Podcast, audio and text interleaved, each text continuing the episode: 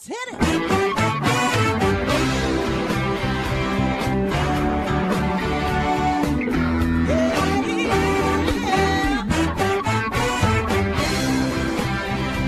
Well, hi everyone, and welcome to Alzheimer's Speaks Radio. I'm your host, Lori La Bey, and I'm so excited that you're joining us today. We are going to have a fascinating conversation as usual as we learn from people all around the world at all ages and stages of life. Stay tuned as we shift our dementia care from crisis to comfort. Here we go.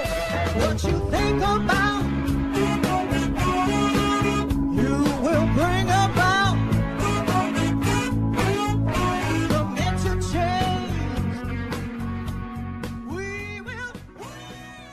Everyone, and welcome back to Alzheimer's Speaks Radio. If you enjoyed our opening music, it's called Clarion Call by the Mark Arneson Band, and you can download that on any of your favorite music platforms. For those of you that are new to our show, Alzheimer's Speaks Radio is about raising all voices all around the world, from those diagnosed to those that care and serve them. And so we hope that you will enjoy this conversation and spread the word of our work. We have been doing this since uh, 2011. Before I go ahead and um, introduce our guest today, I always like to give a few shout outs.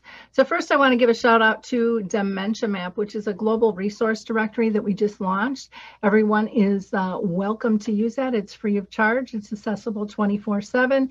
You don't have to sign in and remember a password, none of that stuff. We just want you to feel comfortable. If you are a person with a service product tool, we would love to have you join us on Dementia Map as well. On there, you will find uh, things like the Memory Cafe directory, uh, Home Instead, uh, Saltbox TV, Coral Health. We've got about 150 categories, so I could go on forever on that.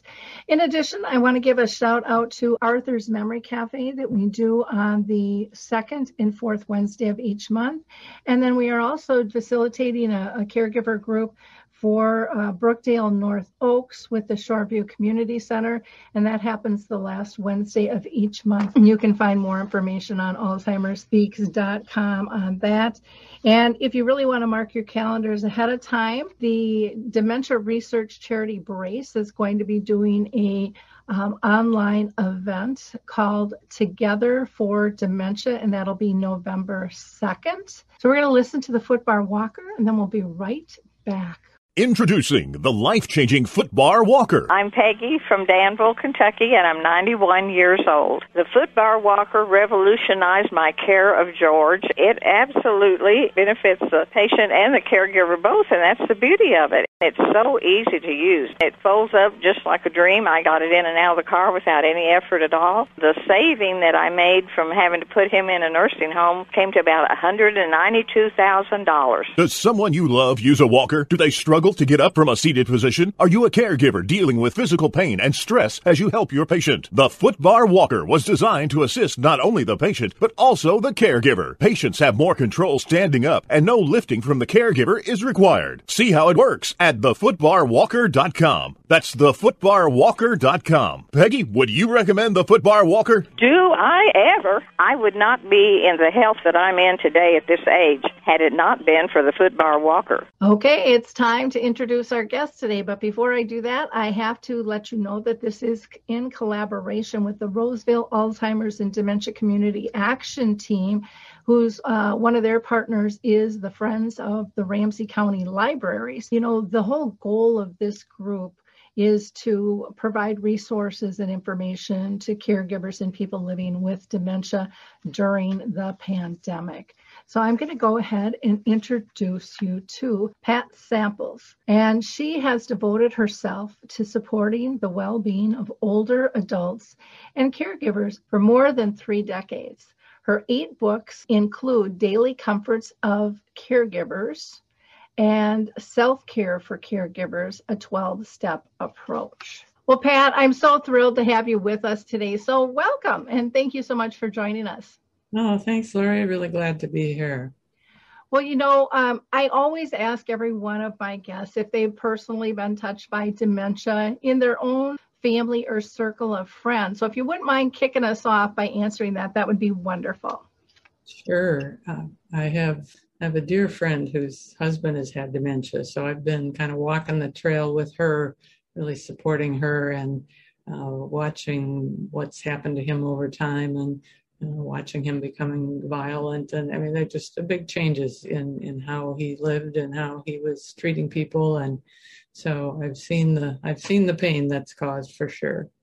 Great, thank you. That always just gives us a little bit of background. It's it's unusual when a guest hasn't been touched you know sure. it's and um, i think that is just increasing more every every single day so let's talk about you have written a lot of books for caregivers and people with many types of health issues um, not specifically just dementia and, you know, there's so many overlaps between caring for this and caring for that.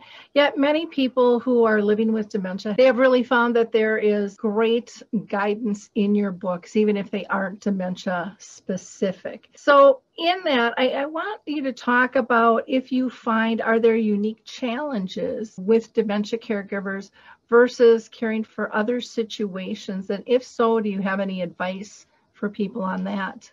Well, I think everything I want to talk about today is going to be very directly supportive of people with dementia caregiving experiences uh, because what I want to do is to support uh, everybody the, and any of you who are listening with us today to accessing the wisdom that, that you have deep inside yourself so that you can maintain peace of mind in the midst of all the changes and losses that, that take place because I really believe that, that peace of mind is possible. You you can have peace of mind no matter what's going on. All of us, you know, have within us what we need to wisely and sanely respond to these circumstances. And uh, I believe that you know you, everybody here listening, is having has in their heart the answers they need, but you can only have access to that information if they if we take care of ourselves. And I know that's talked about a lot, taking care of ourselves.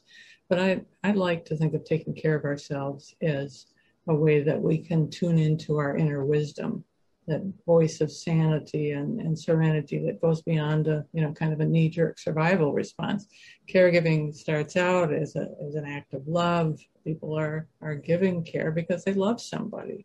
And then, you know, then as you become an attentive witness, you, you start to see the amazing mystery of all the of, of, this unfolding of all the suffering that goes with it. And if we're mindful, that can bring us to a, real state of wonder or recognition of, of the sacred. But we have to take care of ourselves to to access it so that we can tap into that wisdom and and get in touch with it.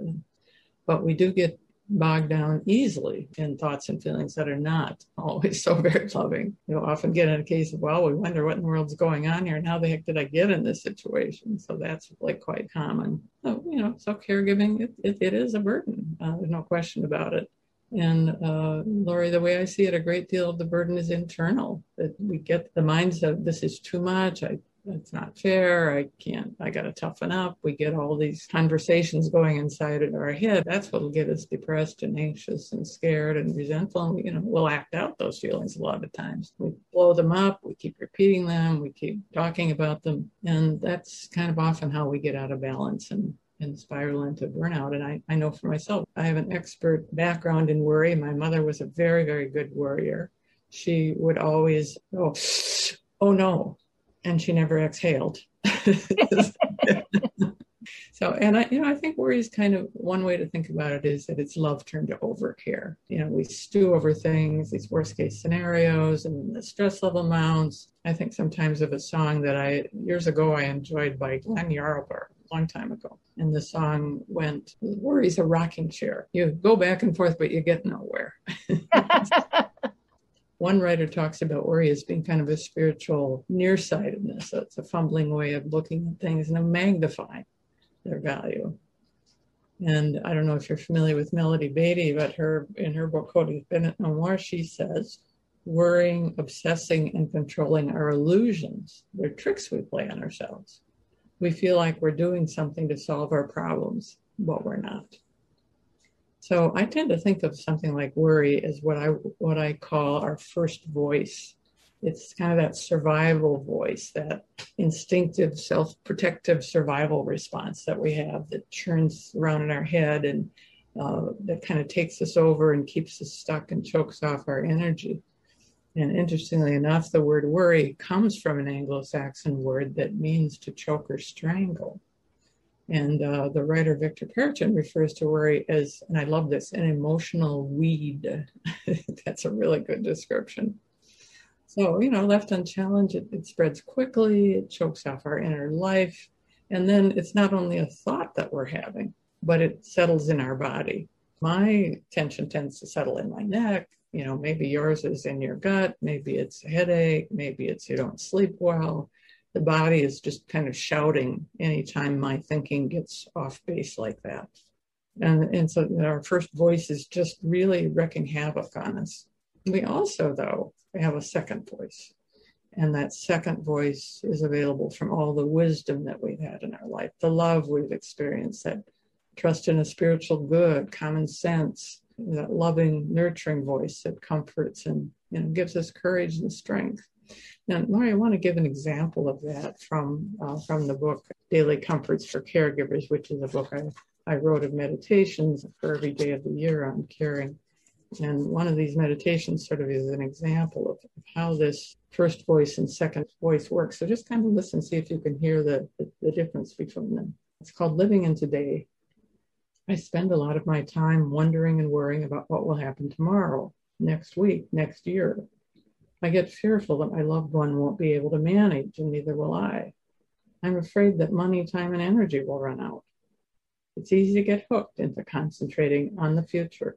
And of course, it's wise to prepare for the future as best I can. But keeping my thoughts churning about possible future catastrophes is a waste of time and energy. It raises my blood pressure, makes me tense and unhappy. If I spend my energy absorbed in tomorrow's potential problems, I can't enjoy whatever's in front of me right now. The present moment is really all I have, and I don't want to miss it. So, if you can kind of hear there, there was this shift from this worried voice to, ah, maybe maybe there's another way to see this. I think so often, you know, you talk about listening to the, the wise, sane one in your head, but there's also that that inner critic that like is is kind of the bully. It a lot of times kind of takes over and like you said, makes us go down the rabbit hole. And yet when we're when we're trying to control and worry and obsess, like Melody uh, Beattie said, it, we're we're losing what we have. We're losing the moments. Yes, uh, yeah, exactly.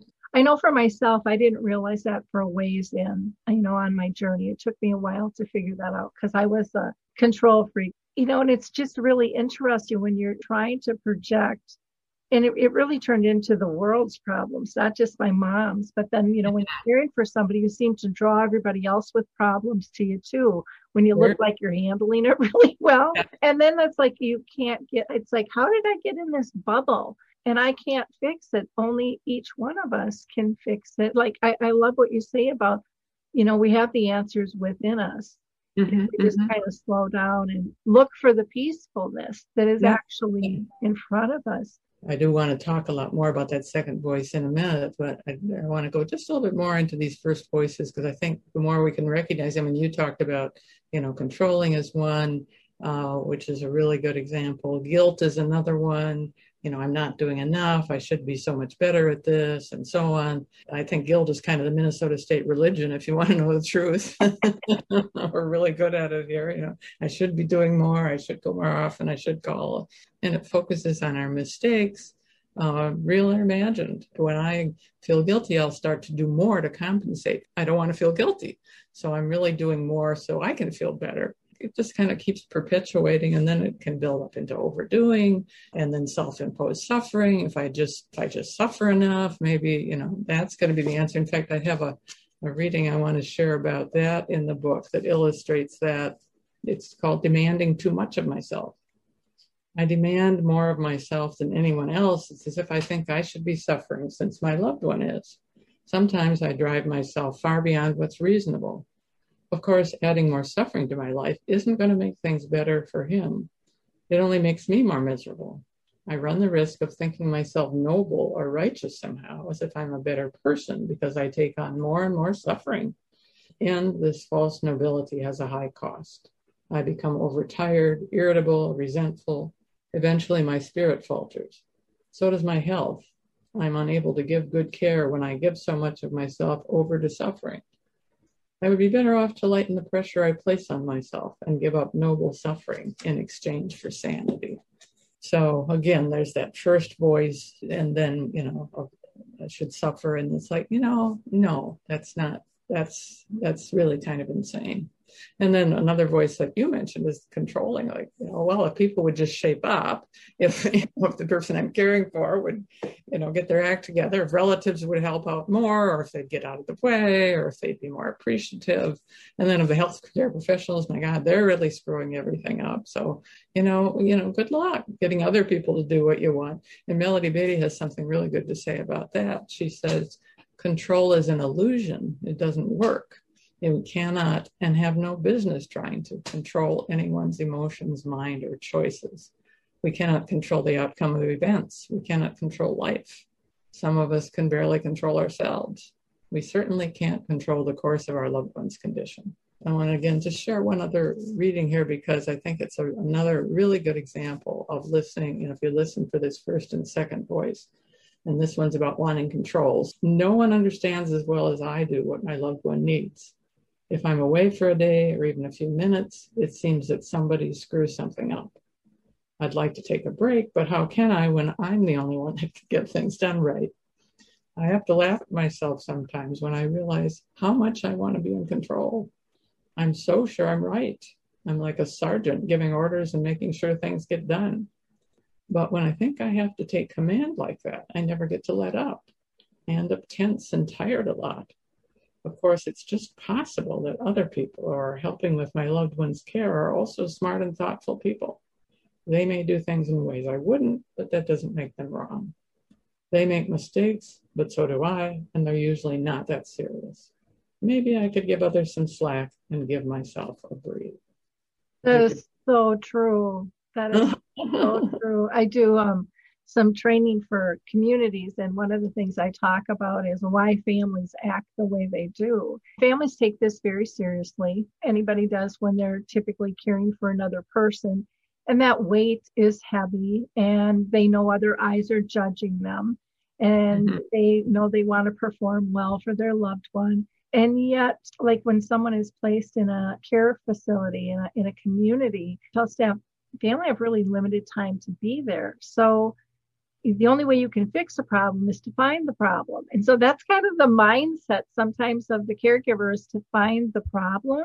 Oh. And that's the only thing we're focusing on is the uh-huh. problems uh-huh. instead of the joyful moments and the peacefulness and the calm. And we're only going to find what we're looking for. Oh, interesting. Yes, for sure. That's, that's what I found with myself. That's what I found even with family. I would be I would be watching them so close. And I didn't, I really didn't even know that I was doing it until later when I stood back and then I could, I could almost feel my hawk eyes on them. I hadn't thought of it quite that way, but yeah, it's that, that sense of kind of looking for the problem. That's what kind of become in, come in as the sergeant in charge. yeah. And it, it gets back into that whole control thing that it, you know, that I can fix it. Mm-hmm. And so often with illness, with dementia or many other things, you can't fix it, but you can support it and mm-hmm. there's a real difference in terms of approach yeah exactly so yeah we need to you know we need to get to that second voice and i want to talk about that a little more lori because i think that second voice we sometimes have trouble getting access to it and i want to just get clearer about what it is too that it's really our sane voice it's our wisdom voice it's our common sense voice. It's it's kind of the place where we find the highest truth for ourselves. It's like the transcendent truth, and you know, it's a voice of reassurance, inspiration, comfort, uh, balance. And when we're there, we our energy get freed up, and we we aren't so stressed out, and we get we feel stronger. And it's, so it's sort of that let go voice from you know getting quiet, stopping the mental loop, surrendering. And by surrendering, I don't mean giving up, but opening up to a larger wisdom that, that lives inside of us. And I want to demonstrate that for a minute. I'm going to stand up for a minute and I'm going to invite anybody that's with us to to do that as well. And you can decide if you want to do it with me. Um, chair so I can get back here so you can see me. And what I'd like to ask you to do is put your arm out in front of you, straight out in front of you. And then I'd like you to move your arm and hand all the way around to the right as far as you can go comfortably without hurting yourself. And then just notice where you're pointing on the wall where you stop so you can see the place you got to. And then bring your hand around to the front and drop it to your side.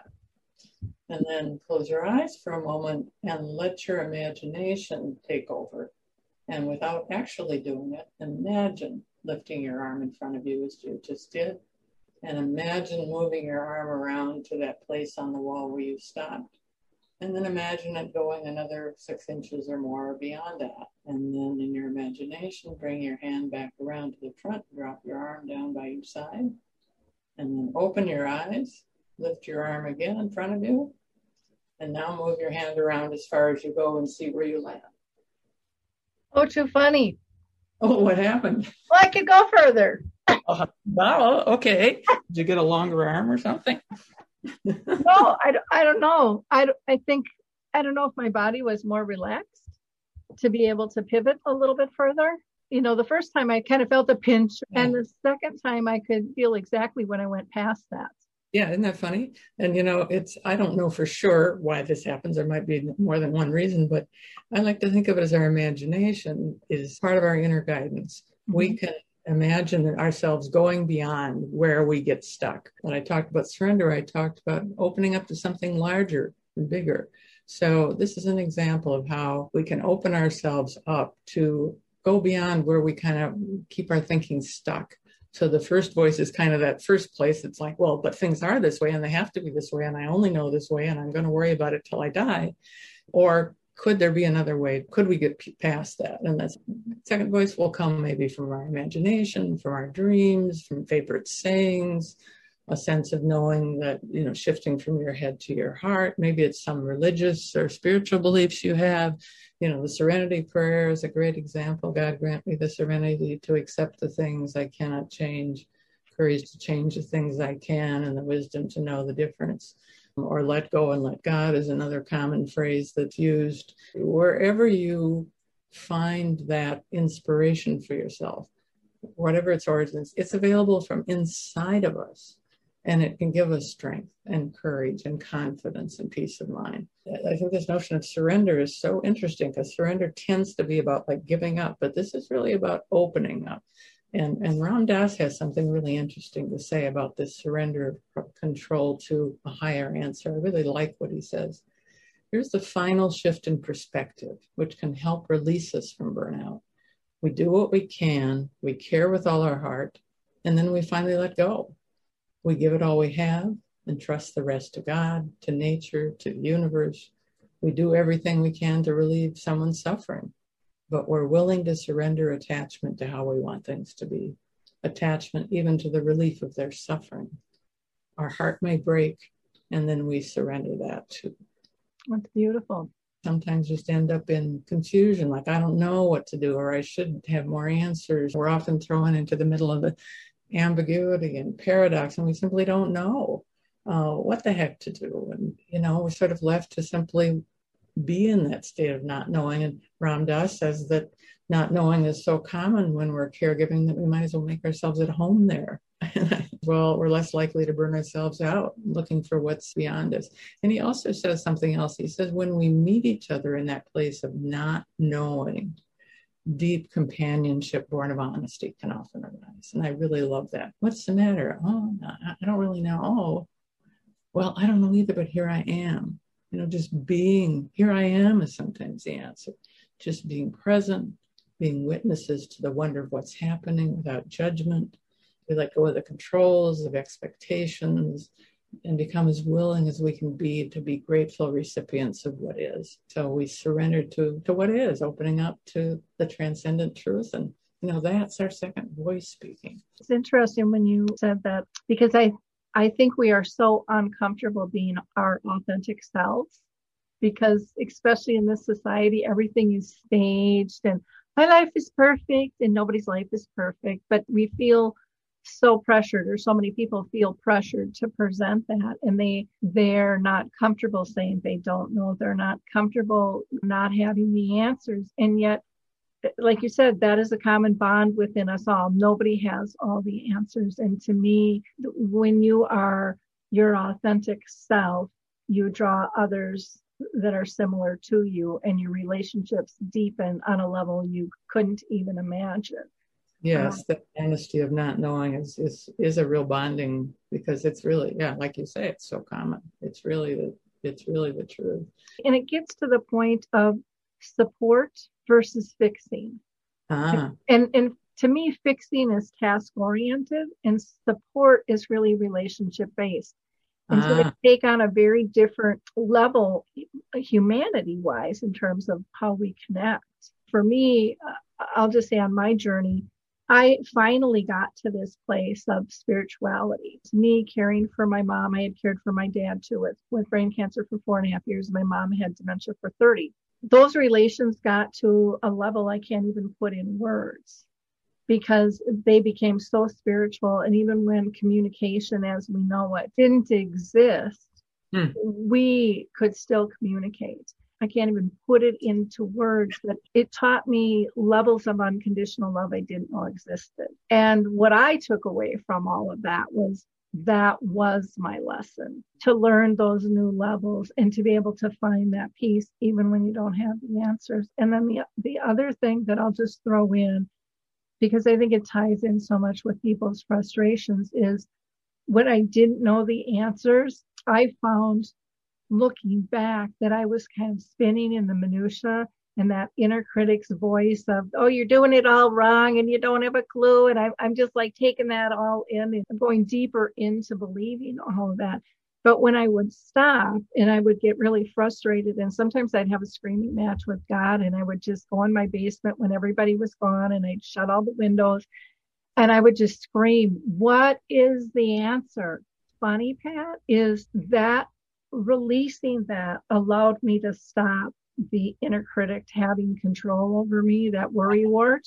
Nice. And it allowed me to actually look for the answer. Where before I thought I was looking for the answer, but I really wasn't. I was I was just like treading water in all of that. But I really wasn't focused. And so that's huge to me. That is huge. And I, you know, what I'm hearing, Lori, is that you were able to really notice and give give voice to that first voice. You you let it have its say, if you will. Mm-hmm. Uh, and and because that first voice that comes from a survival, so it's kind of our survival. And when we're in that survival mode, we're kind of like a two year old having a temper tantrum. We're like, ah, and we're, you know, we're really out of control. And it's okay, you know, just to allow that because we've lost some sense of security and control. It's no no wonder we feel like a two year old. And we need to regain that sense of security and control before we can really be open to changing anything going on or come to a different perspective. So I think, you know, one of the ways to do that is, you know, find some way to comfort and care for yourself, whether it's having a, a screaming outburst, whether it's talking to a friend, whether it's doing yoga or going for a walk in the garden or you know soothing music or massage. I mean every, everybody's got their own favorite way of, of kind of comforting.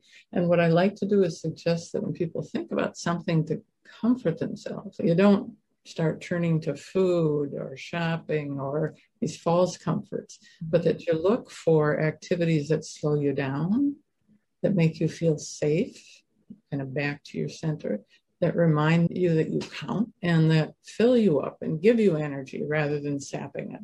And that puts you in neutral so that you can shift gears. And what I'd like to do, Lori, is just give a little example of kind of a guided process for doing that right now. So all of us can experience this shift from first voice to second voice it's, it's one thing to talk about it, it's another thing to actually try to do it. So I'd like to guide just a little process if that's all right with you. What I'd like to do is have all of us think about some distressing thought that we're having, whatever it might be. Just have that for a moment. And then we're going to take some time to really attend to what's happening inside of ourselves, to notice, to allow it to soften, to allow ourselves to get stronger as as we can, resting in the mystery of our own being, just doing nothing but breathing for a few moments, just noticing your breath. Close your eyes and just feel yourself relax from the top of your head to the bottom of your feet. Softening the muscles of your face softening the muscles of your neck and shoulders, softening your torso, your arms, softening your belly, and just let the softness slip all the way down your legs and into your feet. And from this place of softening, of quieting, of slowing, choose a companion for yourself. Someone who unconditionally would love you, has time for you, wants the best for you. It could be divine or human, real or imaginary. Could be a guardian angel, a wise elder, some being that embraces you, would hold you, comfort you, and just feel that love for you that they have for you. Let yourself bask in that feeling of love and acceptance and forgiveness. And if you're not sure if you're worthy of it, allow this companion to help you know your own magnificence, your own uniqueness, your own value. Just rest in that unconditional love that asks nothing of you but simply appreciates your being who you are. And as you sit with this being, wherever you might be, bring to this companion your first voice of distress, whatever that moment of discouragement or upset is about. And let your loving companion hear you and extend you compassion, relieve you of your burden. Listen for a, a second, wiser, saner voice that offers you a, a larger truth and brings you back into balance. That second voice will be a voice of compassion and encouragement it will help you see quite clearly how to bring into balance the message of the first voice of distress that you've been troubled by. So I'm going to be quiet for just a short time so that you can just allow you to rest in that love and connect in your own way with that companion, that deep wisdom within you that can reassure and guide you about your concerns. Just rest a moment in this silence.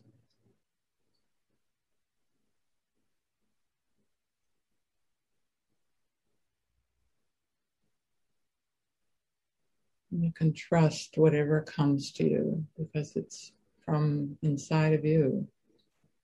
And just notice as you complete this time of reflection what, what has been given to you. Maybe a clear answer, maybe maybe further questions to consider, maybe just to sense it all as well. Let's take a moment to express thanks for what you've been given. And then as you're ready, you can open your eyes and just take in and appreciate what your wise inner voice gave you. That was beautiful. I feel much calmer and ready to tackle on that problem that was weighing me down. Uh huh. Kind of simple, but it helps to be in that loving space, that self loving space that's nurtured by, again, whatever you find nurturing for yourself. That's when you can access that wisdom that will shift things and bring you into a, a better state of mind. Yes, you do have upsetting first voices, but the inner wisdom you have, if you take care of yourself and comfort yourself, can lead you to that second voice of sanity and serenity. You know, you had mentioned about yoga and, and different things to kind of help people find that calmness too. I've never been a screamer, a yeller, or, or arguer, fighter, or anything. That's why I went in the basement so no one could hear me. Made sure nobody was home, but didn't even want my neighbors to hear me in case they could. I've gotten past that. And now what I have, Pat, is I have a, a burning bowl. And all I did was I went and I bought a cookie jar ceramic cookie jar and then I put stones in the bottom of it and I, I write down whatever it is that I want and what I'm thankful for. And I burn it in this jar.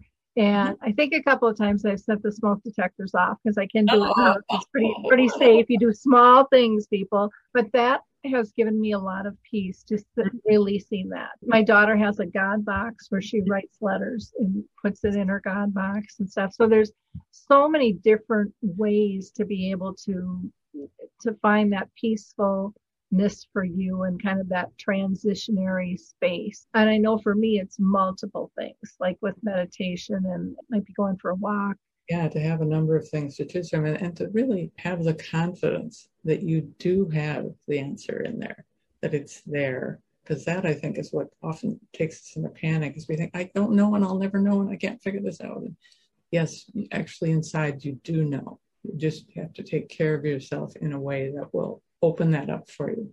Yeah, my granddaughter, when she was five, we we were out. I was walking and she was on her scooter, and a couple of times as we were going, she would just pop off that scooter and she'd sit down, she'd cross her legs and, and she'd go home, close her eyes. And, wow. I, and I, I mean, inside I was bursting out laughing, going, "Hey, where did she learn that from?" Because I didn't think that she had seen me doing that. You know, I talked to her and she said, "Well, that was at school." But a couple of times she just felt the need to just pop mm-hmm. up and very free. And I, I don't know if she was asking for something or if she was grateful for something. I we didn't go there but she was so in tune with it and so comfortable with it. It was just second nature. And I thought, oh, how, what a great skill she has learned. Beautiful. Yeah. Very few of us learned how to calm, self calming strategies that we can use because it really, it's our own deepest truth inside of ourselves that's going to save us, not somebody else's solution generally. Mm-hmm. I was so glad that she, she, said that they taught her that at school. And, and same with my 10 year old. She goes, Oh, yeah, they teach us that in school. Wow. and I'm like, Good, that's great. They teach them breathing techniques too, which is a great way to calm the body and the mind down. There's so much out there for us to learn mm-hmm. and to access when we do these things that you're talking about, not only are we able to care better, but we feel better about ourselves exactly. and our, and not just that relationship, but I think all relationships because it centers us, feel comfortable again. But it's easy to get wrapped up in that first worry voice. It's easy to push other people away thinking you don't have the time. I know that was a big thing for me too. I, I stopped doing anything social for myself Mm-hmm. And then I finally broke and met my girlfriends for coffee. And I didn't know until that moment how empty I was mm-hmm. until they filled me back up. Mm-hmm. So those are all, all of those things put together can create such a beautiful experience. Well, it can, and we can do, you know, once we practice some of this stuff, like this simple meditation we did took only about three or four minutes. It isn't like we have to have humongous time to do it. I mean, it could be while we're standing in line at the pharmacy, or it could be they're stuck in a traffic jam or something. Just take that time. And you can't do it really fast. Take the time to be willing to give yourself those few minutes to start that slowdown process. Yeah. Well, and I even found with like affirmations of what I want in my life, I started printing those out. And I would read those, I'd take them in the car and I'd read them at the stop signs. So I would like, okay, I'm going to work this in. You know, I would do it in the morning and do it at night and like maybe before a meal and stuff. And I think the more often I did that, I went into that space, the more I believed it and the faster things changed. Uh-huh. Well, and one of the things I like about that, Lori, is that so often when we're caregiving, it's hard to even pay attention to what we want. So that's actually one of the tools I also like to teach caregivers is I I do it this kind of simply, but I just give out a card that says I want and to start paying attention to, you know, I want more members of the family to share responsibility. I want Thursday for myself. I want someone to go with me when I visit my mother. We can ask for what we want but not demand it, asking somebody because they should. Mm-hmm. It's asking respectfully and directly and not trying to manipulate people into feeling guilty. And, don't, you know, we don't presume other people know what we want. We can make clear what's our preference, what we'd like. And, you know, we may get a no, but we may get a yes. We don't need to take either one personally. We just get to ask till we get till we find a way to get what we want. Yeah, one of my favorite stories was uh, two friends, and uh, one woman was caring for her husband, and they, the two of them would go to church every Sunday, and every Sunday, other um, parishioners would ask, "Oh, what can I do for you? What can I do for you?" And she would always say, "Oh, nothing. I've got it under control." And then her, her friend on the way home said, "You don't have it under control. You're telling me you don't have it under control." So she gave her a stack of note cards and said, I want you to go home and I want you to write on every single one of these cards what somebody could help you with. Uh-huh. And she said, when we go to church on Sunday, you bring them with. Somebody asks, you just pull one out or pull the deck out and let them pick. I don't care. She says, but people want to help you and you're uh-huh. pushing people away mm. and they feel good helping and you're denying them of that. Yes. So the next Sunday they went to church and somebody asked her and she just pulled out. Ah. She said, I could really use help cut my grass, whatever it was. But she had a uh-huh. whole stack and you know, and they talked afterwards about how empowering that was really for everybody involved. For sure. Because it gave everybody kind of a piece of control and a piece of support and love. Yeah, that's beautiful. That it's so simple. You know, just I some if I'm having a conversation with somebody and I'm struggling, I can hold this up and just go, you know what, there's something I want here. It's like it gets people's attention and it gets it helps me remember that, oh yeah, there are some things I want. Yeah, because we're we're really good about circling around things, not being direct. Or not even knowing a lot of times. Right. We're so busy doing things for others that we think we can't do anything for ourselves. Mm-hmm. Yet I don't know if you found this, but I found I was doing stuff I didn't have to do because it made me feel good. I was checking something off, especially with a chronic illness or something you can't fix. Yes. And so I'd have this big long list and it was all for them. And I'm like, oh my gosh, my ego's got to get back in the box because, and I, because I didn't really even realize it was about me. I, I really, because it was all about them. So how could it be about me? And then when I sat back, I just kind of laughed and like, oh my gosh, all of this isn't for them. It's mm-hmm. allowing me to feel like I am more in control than what I am. Exactly. So that again, kind of being able to, you know, let go of the need to be in control of the situation, recognizing that, you know, there's a lot that we that we don't have control over. Allowing, you know, allowing those difficult feelings to be there but mm-hmm. then giving some comfort to ourselves to reassure that I'm still valuable whether I'm doing everything in the world or not. Another tool I like to talk about is is this one, two letter word no. You know, I think of no as a way actually to ask for help. Mm-hmm. A way to lighten the burden on yourself. It's and it's also a way of saying yes to yourself, you know, to what you value, to how you want to spend your time. We teach people how to treat us. So if we want some breathing room, we need to be able to say no. And it doesn't mean anything about them or us. It's just, no, I, I don't want to right now. And that's a really hard thing to do. You know, I'm I'm 62 and I grew up as a little girl that was supposed to say yes to everything and fixing yeah. everything. I mean, that was just kind of the mold I popped out of. That sure. was really hard for me. And I didn't learn that till, oh gosh, 40, 45 years old.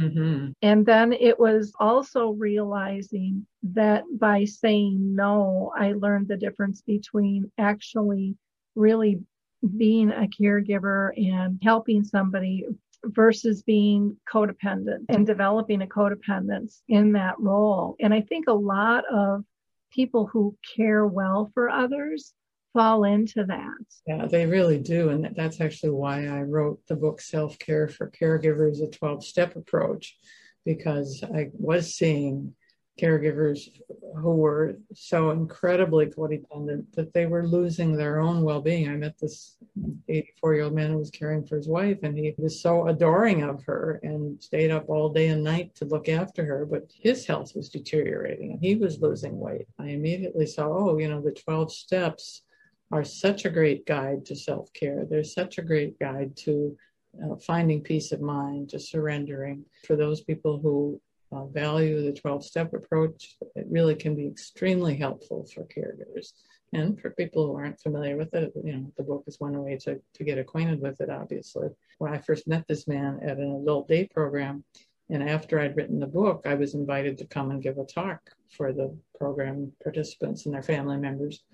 And I remember him coming up to me after the talk, and I gave a talk similar to what I just gave now. And he came up to me and he said, Boy, I really needed to hear that.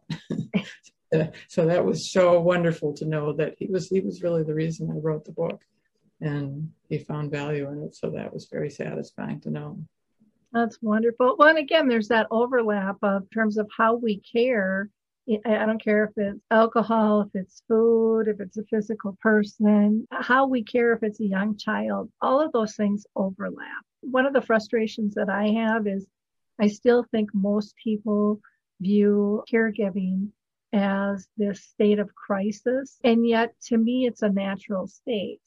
From the time a baby is conceived in the womb, it changes our relationships, it changes how we talk and outcomes and the whole thing. And I, mm-hmm. I think to me, caring is a natural state and it really isn't one of crisis. But we can choose to view it like that, or we can choose it as being a gift of relationship with people that's something I guess I hope will change over time. But the only way that that's going to happen is through people like you that share the experiences of how to find peace and joy in the journey. You know, we've got to get people out of the, the worry loop that first voice. Right, exactly, exactly. And there's so many, I mean, there's so many of that. And I know in, in working the 12 steps, there's a lot of opportunity to really look at your own behavior and look at the things that are contributing to your own distress and to be able to let go of trying to control what's going on. Exactly. But you also help other caregivers put their stories together and help them write. Is that correct? I do. I've helped a number of caregivers write their stories into books because some of their stories are quite remarkable, and many caregivers want a chance to be able to tell the experience that they went through. So I work as kind of a writing coach, and sometimes I co author with people, and sometimes I just provide various levels of guidance or editing as a way to support people in telling the story that's so important to them. Wonderful. Now, Pat, we need to wrap up here. Is there anything that we haven't covered? Well, I most want to emphasize and come back to again and again is that we have that access to peace of mind available inside of ourselves. And if everybody remembers that from being with me today, that would be uh, a great gift that they can give themselves. And so I encourage everybody to really listen in inwardly and trust what's there. Agree. I know I found great peace at finding that and wish I would have known about that way earlier. So people can get a hold of Pat by going to her website, patsamples.com, or you can email her at patsamples at patsamples.com. So she's kept it real simple for us which is wonderful. And is that where they can access your books and things too? Hi, uh, yes. Uh-huh. Books are available through bookstores and all the usual places as well. Okay, great. Well, Pat, I appreciate your time, um, your guidance, and your wisdom. Your examples were fabulous.